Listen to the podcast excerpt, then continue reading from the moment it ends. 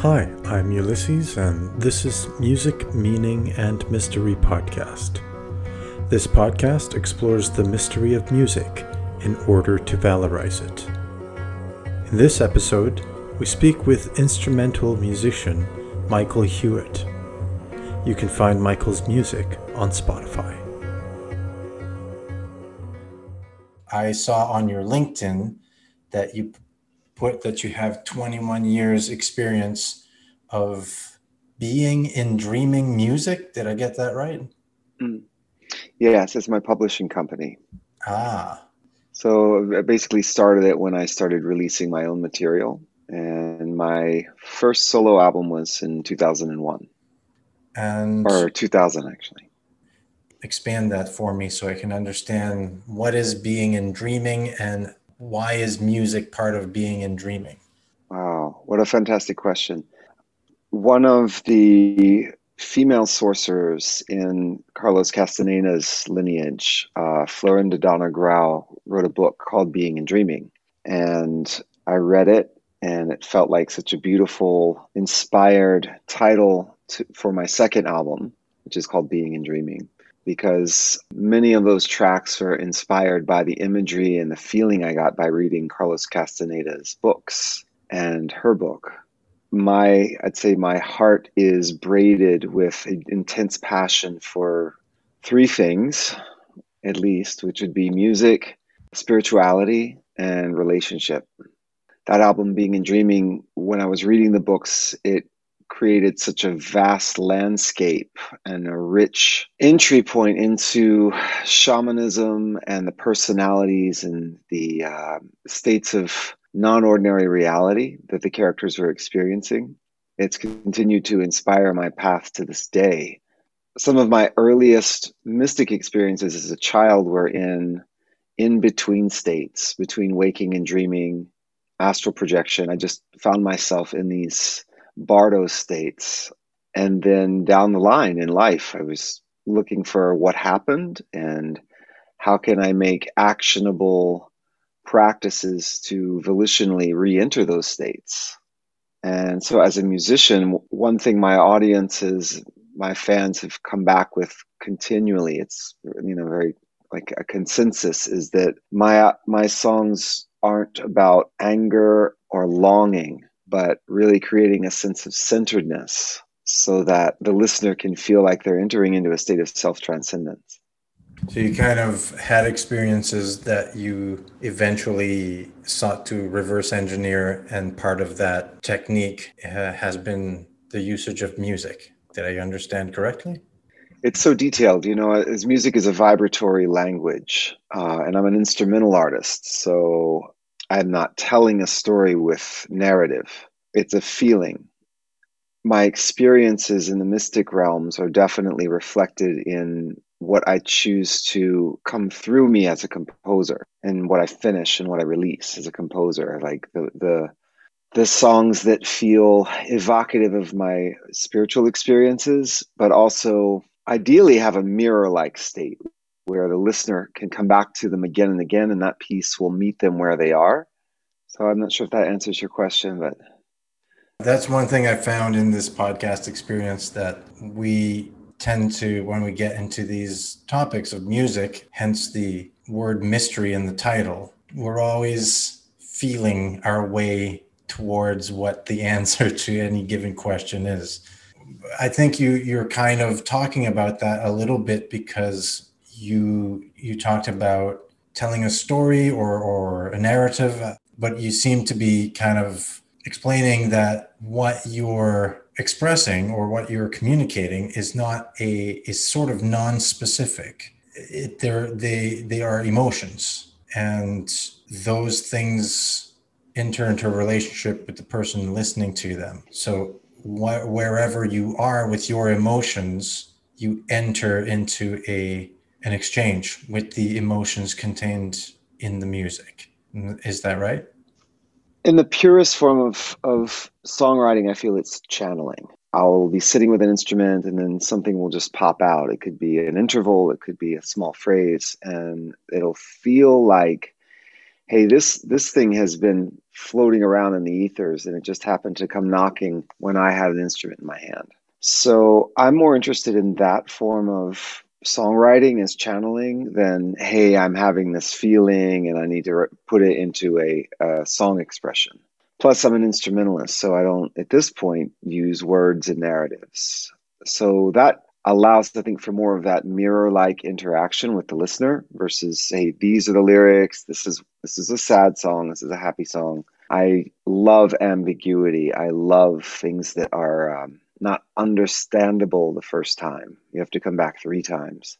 And I love pop music. I'm not dissing pop music, but I, I'm going for something that is uh, like they say, you know, when you chew gum and the sweet goes out of the gum and you spit it out. I'm I'm not making music like that. I would like to make something that could stand for uh, for decades or even centuries. This is this will be an impossible question to answer, but let's use it as a springboard. What are you channeling? Where does it come from?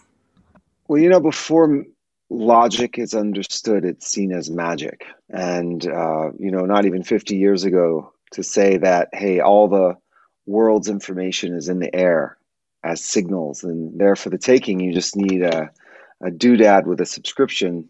And we call that wi-fi we call that a computer we call that a smartphone right? And so what was magical now is is logical so for someone to say hey you know there isn't information in the air for the taking would be a luddite or just completely ignorant to modern technology and i think it's the same uh, that ideas, motifs, full entities that are vibratory information exist. They are, for the most part, outside of human sensory sensitivity. But in the shamanic world, in the yogic world, in the world of um, deep meditation, that's what we're doing. We're volitionally attuning ourselves to non physical presences, vibratory presences, and seducing them with our state of readiness to come through us as epiphanies or masterpieces, ideas. That's the basic job of a meditator is to become epiphany prone.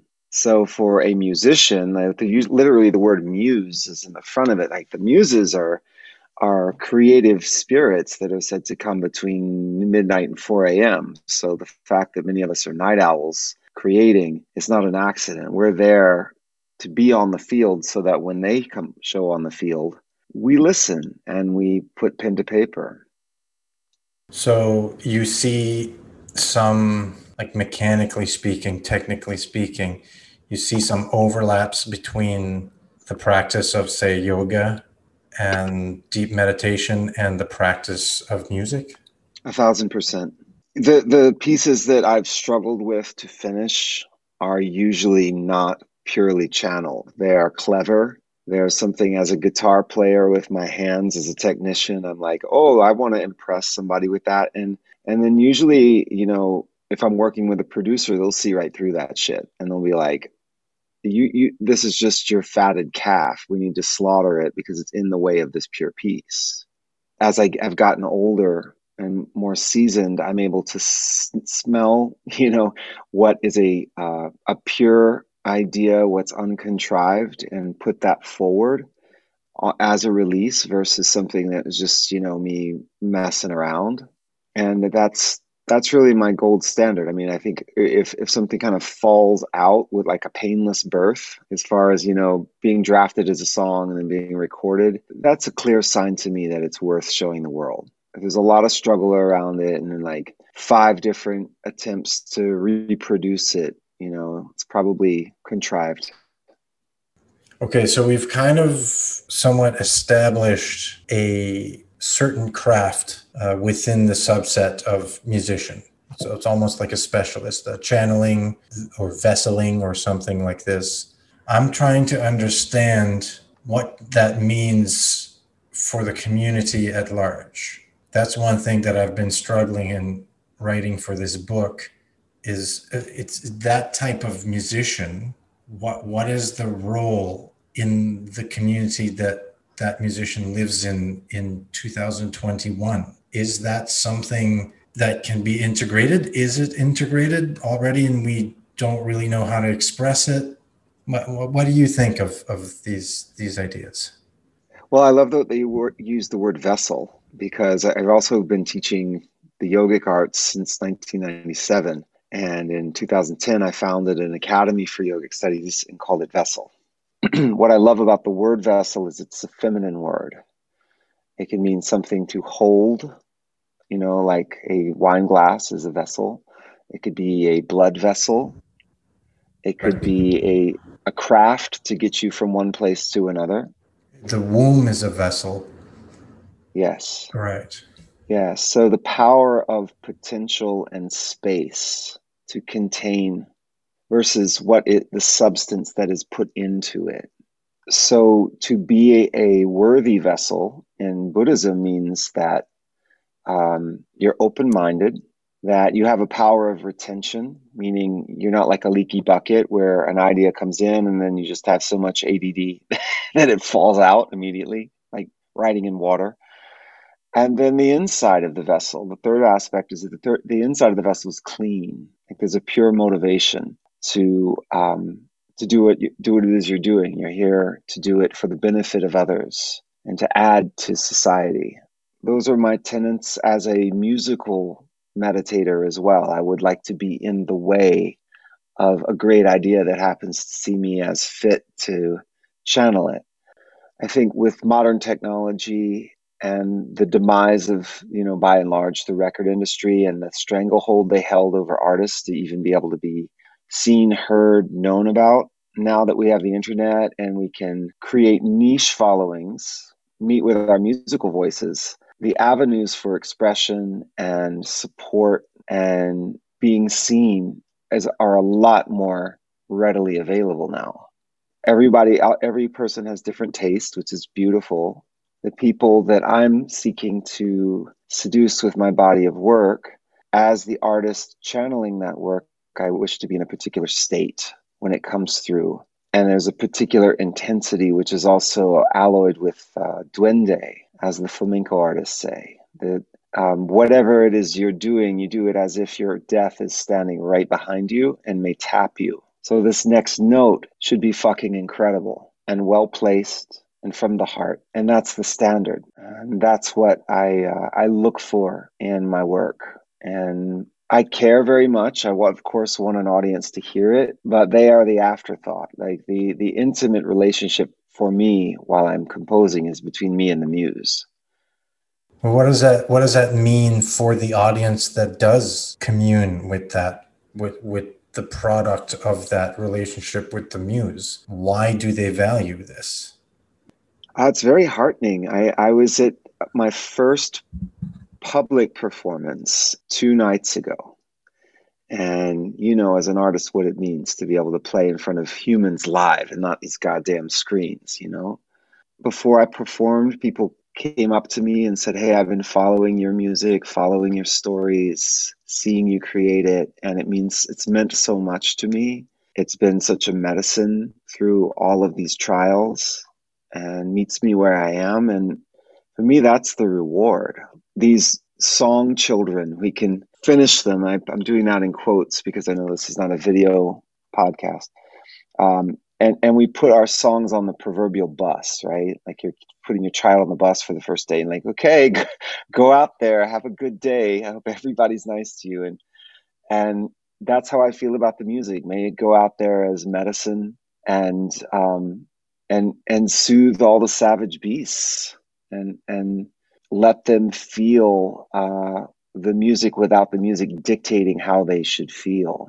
Again, as an instrumental artist, that's an advantage. And so, you know, just seeing the the response of the audience, feeling like the pin drop silence as we're performing, it's the biggest gift. It's such a gift. It's a bit unnerving at times because it, it, it feels like there's been a real trance created with the audience. It's very intimate.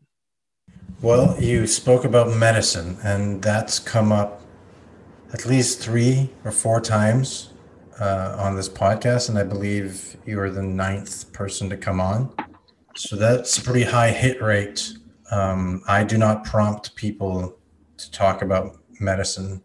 It's the, it comes up naturally. M- music as medicine, and there, there does seem to be something healing about it. And you talked about shamanism and channeling, which is in the shamanic model, as as far as I understand it, illness is said to be a disruption of the soul. And in order to bring the soul back or or bring pieces of it back, um, the shaman sings to it because that's the thing that is familiar to the soul, and that's how how you heal. Yeah, it's so funny. I don't know if you knew that, but like the last record, a little EP I released last year with a great artist named Karen, um, we called it "Music Is Medicine." Right there, you go. Yeah, yeah, and we did um, two ayahuasca Icaro, and then one kind of flamenco journey with her beautiful vocals over it.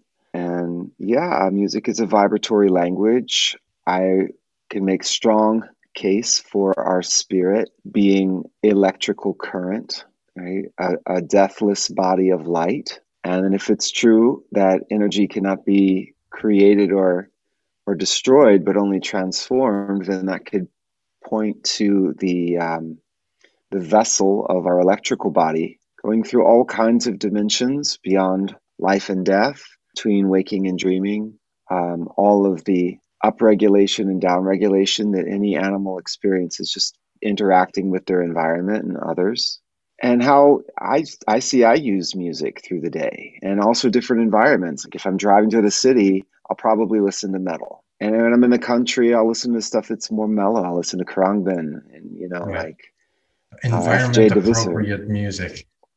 Yeah, definitely um, intentionally for me used for state change yeah. and emotional uh, well-being and very carefully chosen. Like i'm i'm very selective about who i listen to. Because i want it to rub off. You know i know it will percolate in my subconscious and then pop out as influence when i go to to to write. So you mentioned icaros what what are let's start with the the sesame street version of this question. What yeah. is an icaro uh, an Icaro is a sacred medicine song that is revealed to a shaman by the plant spirits. Um, I'm good friends with an herb an herbalist who has an herb farm, and she does something called the honorable harvest. So that when she goes to pick a flower or an herb, she doesn't just pull it; she places her hand near it, makes connection, and mentally asks, is it okay to harvest? So there is a, a very conscious opening to communicate between the animal and the plant realm. I'm not a shaman. I'm friends with people who are go- undergoing intense study to become shamans. And they do something called a dieta, where they will go to um, a location and diet on a particular sacred plant, or maybe several, to create a deep relationship understanding, a deep uh, covenant with that plant or plants. In that process, the plants share their songs and share their vi- vibrations with the the shaman who's studying, and that song becomes a bridge to connect between the shaman and the plant. So in ceremony space, where you know people are altered, they've they've taken some usually entheogenic plant medicine the sensitivity to vibration and song is far greater. And when that shaman has created that intimate relationship with the plant and the plant has revealed their song, and then the shaman sings that song, it brings the power of that plant spirit entity into the room to act as a source of healing and an emissary for the person who's sitting in the ceremony to be healed. And I've experienced it many times. It's real Wow. It uh, adds a whole other set of dimensions to the idea of plant medicine. Yeah, because I'm, I'm just plugging that into what I've learned about the shamanic mode of healing, which is to retrieve parts of your soul or retrieve your soul. And then medicine as plants, because we mentioned herbalism, plants, just about every medicine comes from plant material, right? Yeah. And, you know, but then the fact that you are healed by the song of such a plant it adds a whole other this is a whole other ball game here. Yeah, I'm a little bit bowled over by this thing here. Yeah, yeah, it's um, wheels are turning so so much I can't keep up right now. Wonderful.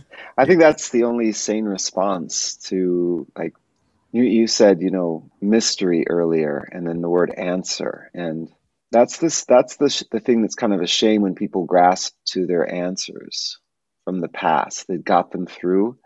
Is that they can be locked up in a framework that prevents them from experiencing the mystery and you know the, these documentaries that are coming out like fantastic fungi um, when we the scientists right the people who are they can measure things and reproduce those measurements and say hey this is this is a, a law. This is real. Um, when they're seeing the the deep network interaction of the forest floor, the mycelium, the trees, the weeds, uh, the, the, the plant's able to adjust their chemistry if they're being preyed upon by something and to call the predator of that being that's preying on them. Like humans uh, have become so myopic and egocentric about us temporarily being an apex predator when we are nature. We are a part of nature, and nature is um, tolerant of our presence for this very short period of time. And if we don't get it together, she won't be. She won't be. Humans will be a blip on this 4.5 billion year old rock. Will be a blip. Yet, I think that given the fact of consciousness energy being indestructible and constantly changing, the multiverse of other worlds that our consciousness will be projected into after this short period of time on Earth is infinite. If we don't learn our lessons here, we're going to have to learn them somewhere else. And I think the thing that the plants are here to help us with is hey, we've got a paradise here we've got incredible human bodies and incredible technologies and incredible resources. Let's not piss it away because the next rebirth could be a lot harder than than these conditions are presenting. A lot harder. Going to take a bit of a left turn here. Um, so far, the most difficult puzzle to figure out in this book writing project about music has been money I, I may be wrong about this, but I get the impression that money, the, the, the, the valuing music via money puts a pressure on it, and I'm expressing that in a value neutral way, that shapes music a certain way. And that seems inevitable. We've just talked about how music is the meeting of the muse at night. Music is a song taught to us by plants. Music is the vesseling of spirit that's not of this place. I just can't understand what money has anything to do with it. I don't I, I don't know what to do with that. I just don't understand. Do you I, and I don't mean to burden you with this with this uh, confusion that I have, but as a fellow musician, I, I feel like I I need help. Uh, what, do you have a piece of this puzzle when it comes to music and, and money, or what, what do you think? Wow, that's a uh, that's an incredible question. Well, I've been around long enough to see the music industry radically change with the internet and then streaming services from you know Napster and up to Spotify now. All the other ways that an independent artist doesn't need to be signed, doesn't need to have a middleman in between their audience, their bank account, and them it's changed really fast. Um, I see money as current, currency, current as vibration, current as power, current as flow. So in my administering administering of my catalog, I've repositioned my psyche and my philosophy from commodities and exchange. Like, if you get this, you have to pay me X. That's old model. That's dead. What's now in maximum interest is being as discoverable shareable as possible as uh, something somebody could stumble into. Like if i popped up on someone's discover weekly that would be amazing. If i popped up on a, on a prominent playlist on spotify that would be amazing. And it's not about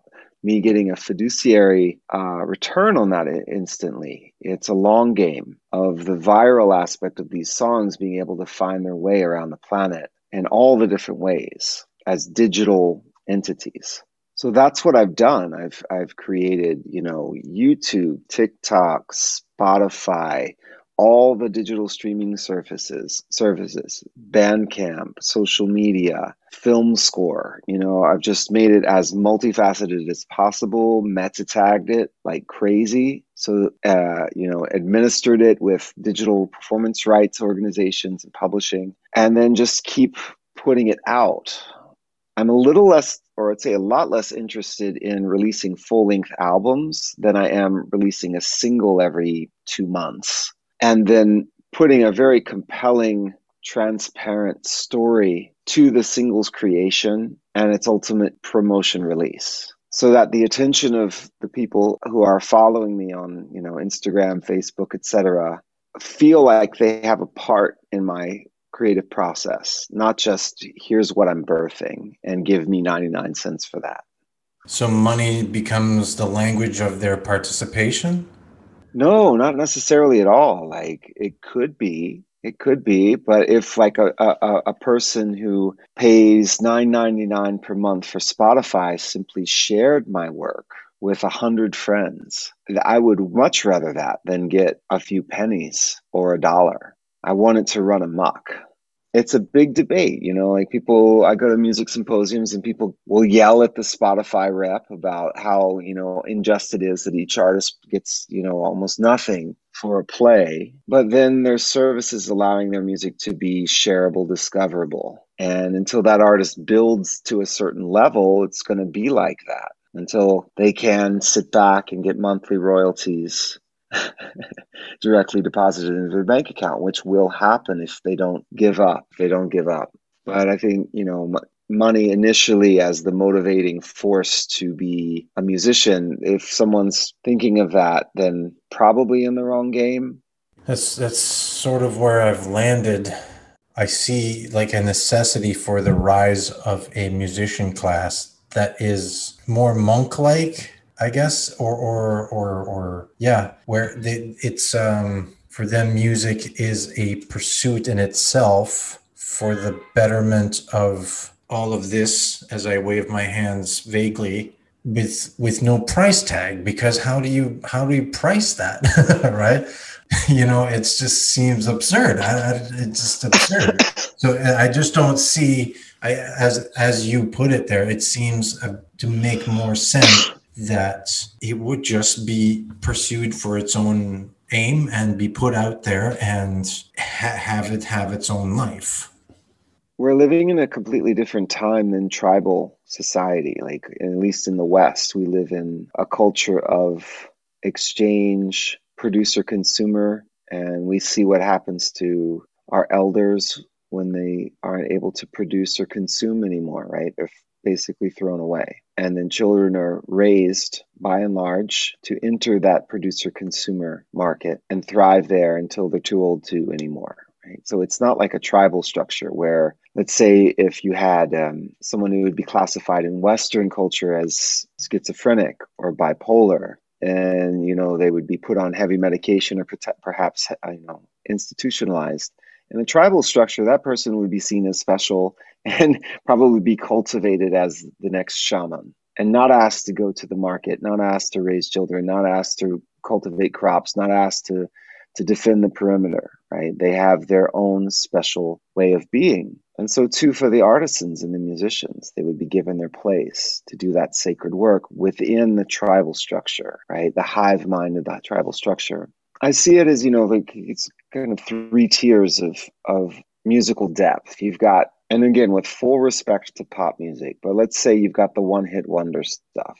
It's going to be heavily crafted by 10 producers at a record label, and all those cats are going to get money for the royalties. And it's going to go out there, and people are going to chew it like gum for a couple weeks and then spit it out because they're done. They've heard it too many times. That's like a very low level of creation. Above that, you would have, for me, it would be like a band like Radiohead, where they're widely commercially successful and incredibly deep. incredibly curated, incredibly alien. Like, how did these guys make it? But they're out there, right? They're not like the, the teeny bopper shit. But then you've got like on the next level, the sacred music that's been around for, you know, thousands of years, hundreds of years, tens of thousands of years. It is not no interest of being commercially successful. It's there as medicine. It's there as healing. It's there as a direct portal to the other dimensions, and the consciousness is there. It's of another order. So I, I, I kind of see, you know, music as you could throw them into those three buckets. And bucket three, all- excuse me, sorry, but bucket yeah, three doesn't fit necessarily in the current music industry bucket, right? It's uh, maybe like you're mentioning in the West, we don't have we, we don't have the tools to integrate that third level of music. That type of musician still has to hustle to get an audience. Whereas um, in, a, in a tribal setting, to in, invoke your example, they would have been in a tribe already and they would that would be their audience. That does you know what I mean? Yeah, they would be giving all the right circumstances to be as excellent and single pointed in their pursuit of that as possible and it's brutal. You look at it's a, a classical musician, what it takes to get the training, to get the repertoire, to keep that repertoire up, to compete, to be seen, to be able to make a living through all of that. You have to divide your fucking attention like waiting tables when you should be practicing your Brahms, you know? Uh, it's this is why artists want to move to Canada or move to, you know, the Netherlands where they could have a chance and not just be ground under the heel of American materialist, disposable fucking culture. And it's sad because it's like the you know our the American culture seems to be sinking into a level of depravity and like the next generation what will they have to inspire them other than like the, the most the most you know ridiculous shit it's it, it definitely gets my goat and I don't seek to fix it. I just seek to try to continue to make my work as much as it's possible to do so. Yeah, it's tough to make a case for what we should do about this other than do what we can. And each one of us take responsibility. It's sort of what motivated me to uh, write this book, trying to figure out what the hell is up with this music thing. Because obviously people love music. Obviously it's important. It's ever all over the place right? Mobilize so much effort and resources for music. So what's what's going on? Um, i usually close the podcast with i have a traditional closing question. Uh, before doing that i have another question that's i have a penultimate traditional closing question um, is there anything that you would have liked to talk about that I didn't think to bring up or that I forgot? I guess how do we create the value for the arts in Western education, where it's not the first thing to be cut because it's so subtle and so um, feeling oriented. You know, the value of a feeling is so powerful because that's what people remember. They don't remember what they heard, they remember what they felt.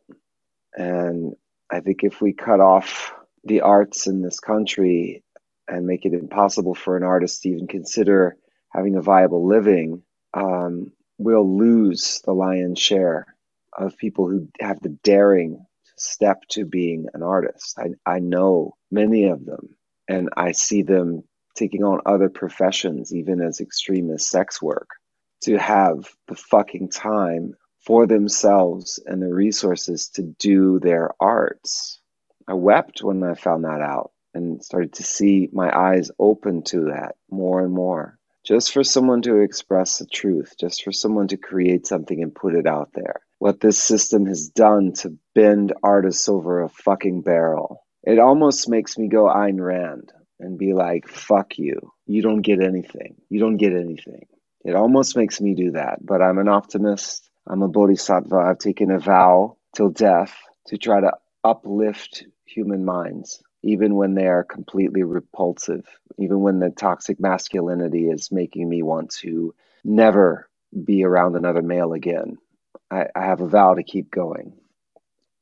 I don't know if that answered your, question. well, I I want to say that I appreciate that uh, you didn't go to the dark side and you've remained you've remained on the Jedi path. I appreciate that because uh, we. Yeah, uh, thank you. Yeah, I watched those movies a few times, and uh, I know how it goes wrong when you do take the dark side.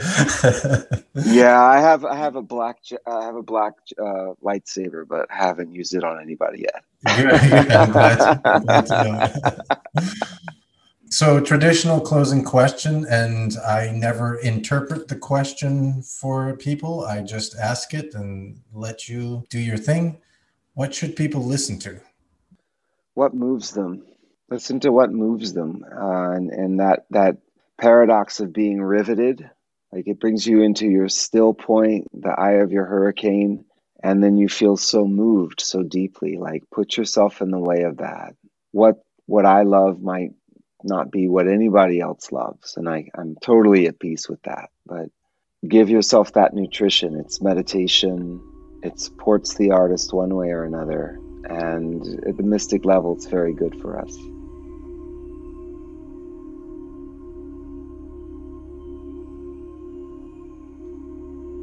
I found it quite elegant how Michael points out that a clue to the meaning of music is found in the word itself.